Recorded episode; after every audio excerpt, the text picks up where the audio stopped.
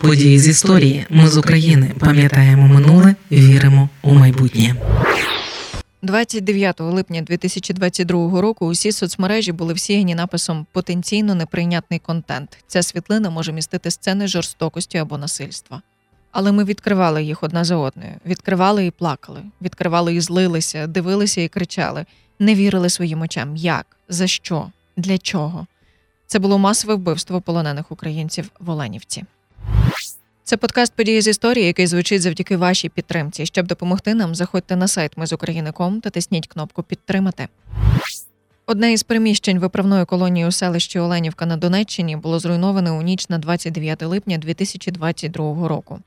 Там загинули щонайменше 54 із 193 українських військовополонених, які там утримувалися, у тому числі полонені з Азовсталі. Російське командування та проросійські сепаратисти у Донецьку тоді заявили, що удар по колонії було нібито завдано українською армією із застосуванням американської системи залпового вогню Хаймарс.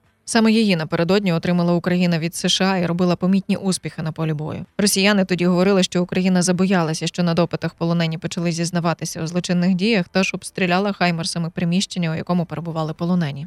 За два місяці до терору, після падіння останнього оплоту оборони українських військ у Маріуполі, заводу Азовсталь, 211 його захисників здалися у полон російським окупантам. Їх доставили в Оленівку. Російські окупанти оголосили ніби про підготовку трибуналу, але українська влада заявила про домовленості з російською стороною, згідно з якими військових планували відправити додому через процедуру обміну. Між російською та українською сторонами був посередник міжнародний комітет Червоного Хреста. В організації тепер на усі звинувачення родичів військовополонених відповідають: комітет жодних гарантій не давав, а просто забезпечував вихід українських бійців з території заводу та реєстрацію їхніх даних не більше. В українській розвідці вважають, що російські окупанти не мали наміру обмінювати полонених в Оленівці та умисно стратили їх, щоб приховати тортури та умови утримання. Генштаб ЗСУ повідомляв, що підрив колонії в Оленівці вчинили найманці ПВК Вагнера без узгодження з військовим керівництвом Росії.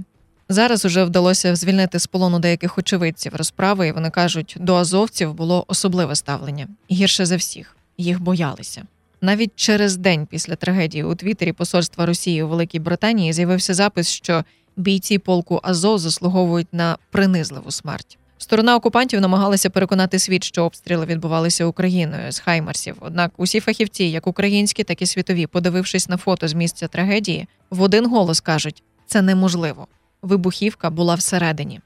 Очевидці, які вже перебувають на волі, кажуть, що за тиждень до масового вбивства наглядачі говорили про якісь списки. Потім про це вже говорить і українська розвідка. За цими списками відібрали полонених, переважно азовців, та переселили з бараків, де жили полонені, як військові, так і цивільні, до промзони колишньої колонії.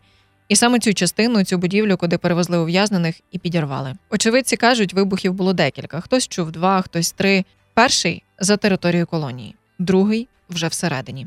Медійна ініціатива за права людини провела власне розслідування масового вбивства полонених в Оленівці. Розслідувачі спілкувалися з полоненими, котрі були свідками трагедії, і ось що розповіли. Ніяких медиків не було, їм заборонили заходити. Натомість прийшли полонені медики, які, почувши вибухи, одразу зібрали усі медичні засоби, які в них були. Вони чекали години дві-три, поки до них прийде охорона. А коли прибігли до алеї ближче до вибуху, то опитаний медик описує це як дуже жахливу картину. Навіть після Азовсталі він ніколи не думав, що таке побачить. Хтось із хлопців біг, хтось повз, усі в крові, з травматичною ампутацією, з черепно-мозковими травмами, з глибокими ранами червної порожнини. Вони самостійно в такому стані добиралися до цієї алеї за допомогою. Медики мали дуже мало засобів. Як зазначають хлопці, потім уже хтось із охоронців почав кидати шматки тканини, щоб можна було перев'язати рани.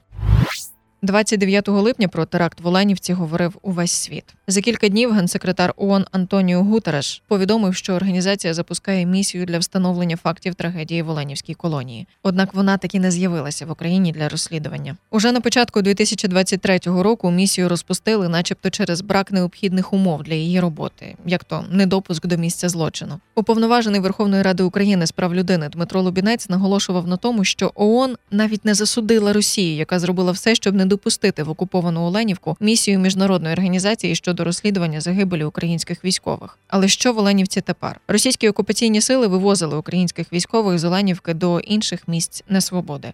За рік після трагедії Україна порушила низку кримінальних проваджень, змогла повернути тіла 54 загиблих. Але розслідування буде складним, оскільки потрібно встановити, що ж насправді відбувалося в Оленівці. Це важко зробити з огляду на те, що Росія послідовно забороняє, не допускає ніяких представників міжнародних організацій. Того ж Червоного Хреста, Організації Об'єднаних Націй на місце події, а минуло багато часу. Ті фотографії, які у вільному доступі зроблені російською пропагандою, з обпаленими тілами військовополонених, зі знищеною будівлею, супутникові фото, навряд це є достатнім доказом, щоб встановити чіткий висновок. Чим більше часу минає, тим важче буде проводити розслідування далі. Тож дуже важливо потрапити на місце трагедії. До речі, мандат на перевірку усіх потенційних воєнних злочинів має прокурор міжнародного кримінального суду. Він його фахівці могли б відвідати місце, де відбувався цей терор в Оленівці, але Росія все блокує, що є черговим доказом вини російської сторони.